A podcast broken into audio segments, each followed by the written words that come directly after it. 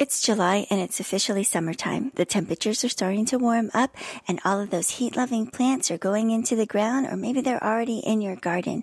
So now's the time to enjoy the really wonderful part of the year when the sun is shining and will give you some of those classic types of vegetables that you've been looking forward to all year, like the tomatoes, the melons, the squash, and even some of the okra. So let's get started.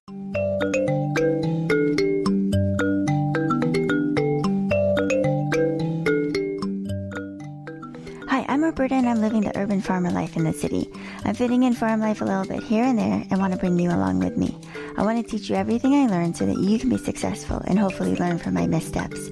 I'll let you know what I'm doing with this almost daily farming journal podcast. Let's hear what today's entry is going to be. Course, we're going to be talking about the Master Gardener list for what to sow and transplant in July.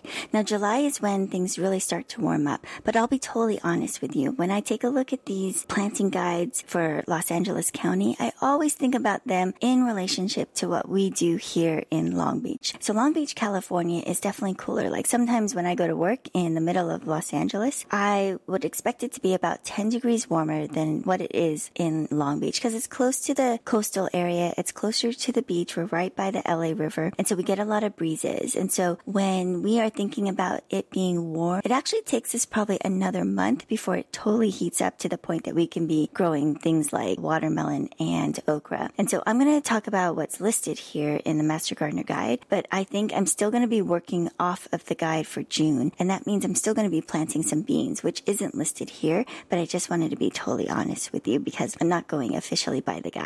Actually, when I take a look at this, there are a lot of things that I'm planning on putting into little pots and putting into our greenhouse, even though they're not listed here, like tomatoes. I actually like to do two batches of tomatoes. I always have some that kind of grow and are seeded somewhere between December and January to get them up and running in little greenhouses or warmed with a little heating mat. At the same time, I usually wind up of course, because I'm just a seed addict, I wound up buying some different tomatoes and then putting those into little pots and trying to grow those. And so I have some tomato plants that were planted last year, grown from seed, but didn't actually go into the garden until the end of summer, which is probably like something like September. And those are the tomato plants that I've been picking fruit from as of a couple of months ago. So I do think that it is fun to test something that isn't necessarily listed and then record that and then let people know how it's going I should probably put together a little blog post so you guys can see how many cherry tomatoes we have at this. Let's go for what's actually listed. So if you want to transplant in July, hopefully these are things that you've already started from seed and that were listed in previous Master Gardener guides. So transplanting in July are basil, celery, chard, cucumbers, dill, kale, leeks, summer maturing lettuce, melons, okra, green onions. Actually, I have some green onions that we just started from some seed I collected where I found a little seed head of some, I think they're like red bunching Japanese onions and they've already started, they, they germinated really well. So I'm super excited that we found those. So there's a lot of ways that you can work with what you have and you can catch up by either buying some transplants or seedlings that you can get at the nursery. I actually bought some seedlings where each little bunch, I think like something like 50 different little uh, seedlings things that were from one little cell of a six pack. So that was amazing. I still have tons of green onions from that batch, even though the ducks have eaten them, the chickens have eaten them, but we had enough that we still have some for our little. Okay, let's get back to the list. White potatoes, pumpkins, summer savory, which I don't think I've ever had. New Zealand spinach, which I've grown, but for some reason I can never keep it growing. Summer and winter squash. So those are all those plants that you want to be transplanting now. And then sowing at the end of July. So this is when you're starting to think about those fall crops. So these are really fun to start.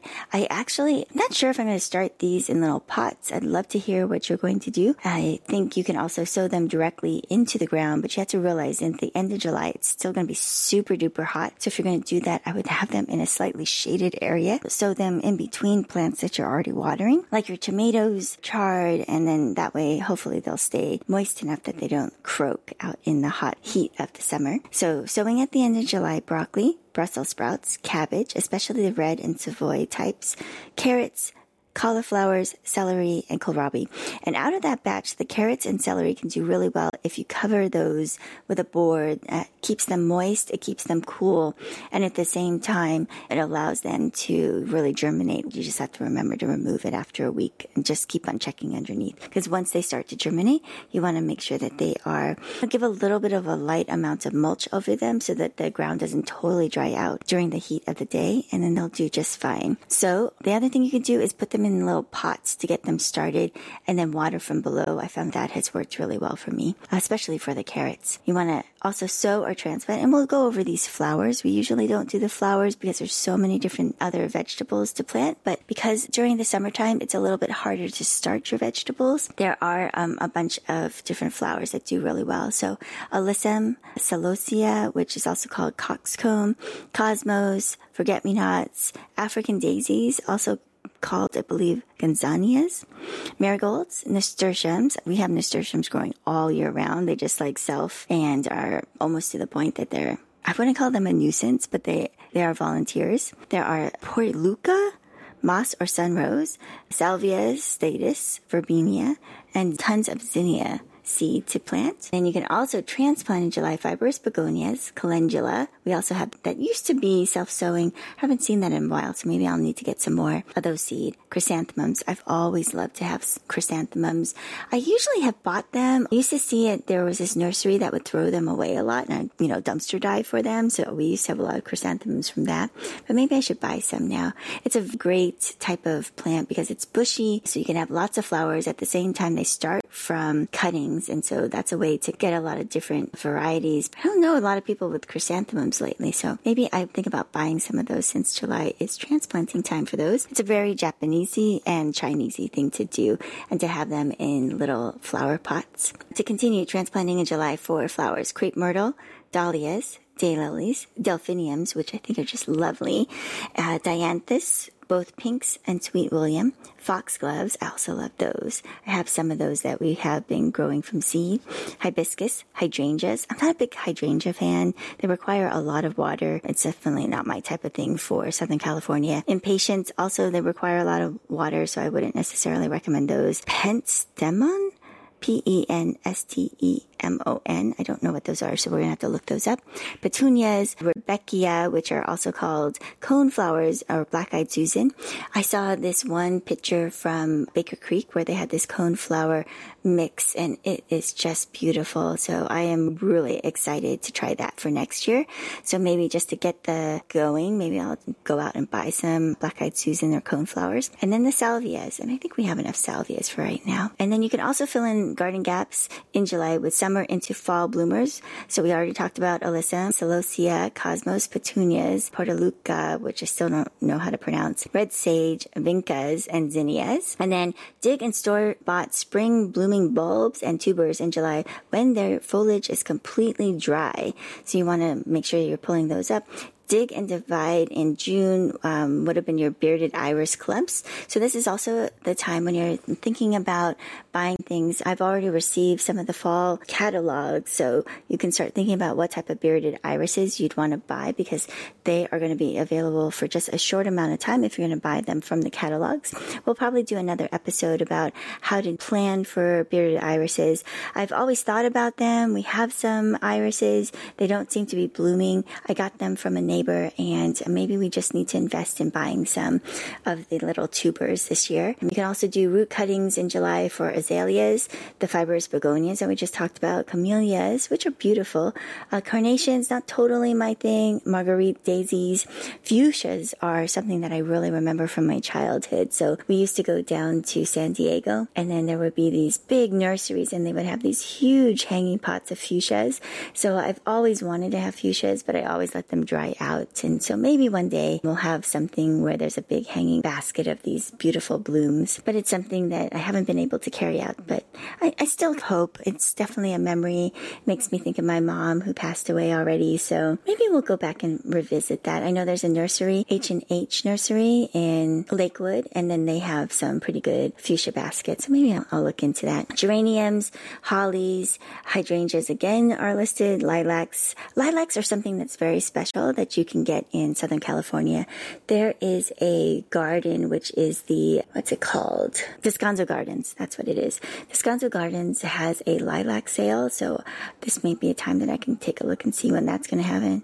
I think it's springtime though. Marguerites, mock oranges, mums, and verbena. And these are the kind of things when you're looking at these lists, if they're not perfect for this time, you can start to put them on your wish list and have a calendar so that you're always going back and thinking, okay, this is when I buy my dormant fruit trees. This is when I buy the lilacs. This is when I buy X, Y, and Z or put in the orders for these types of seeds because I did try to look for some seeds that were already out of stock. So I need to put that on my list of things to have ordered in fall. I'll, I'll make that list and then we can take a look at it together later. All right. I hope that you get to grow plant, do something wonderful for July because this is a great time to get in the garden. But make sure that you have some sunscreen on or wear a hat, wear some sunglasses, protect yourself while you're out there. Make sure you're hydrating and getting enough water so you don't get heat stroke out there. And if you can, try to water early in the morning. Also do a lot of your gardening if you can before 7 a.m. and then you'll be able to enjoy the rest of the day. And yeah, go out there and grow. Remember to subscribe to the Living the Urban Farmer Life podcast so you can grow what you know about growing food and caring for your furry and feathered friends. You can also find us on YouTube and Facebook as the Urban Farmer Life and at urbanfarmerlife.com for posts and links to help you be successful on your own urban farm. Now go out there and grow something.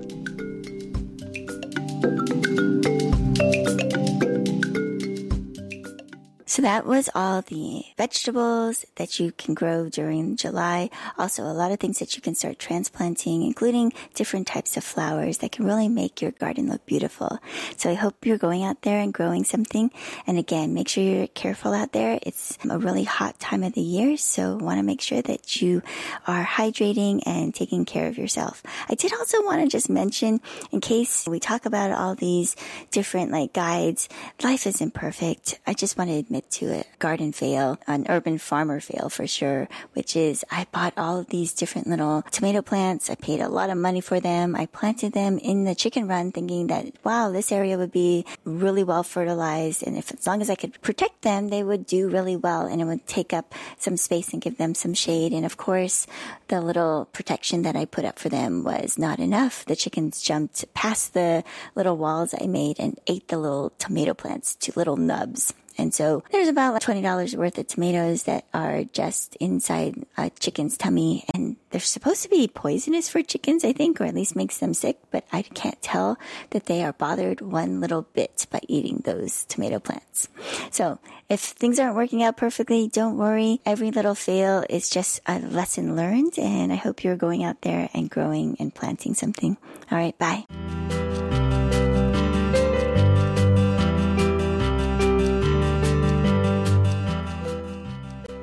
Thank you for joining me on the Living the Urban Farmer Life Journal podcast.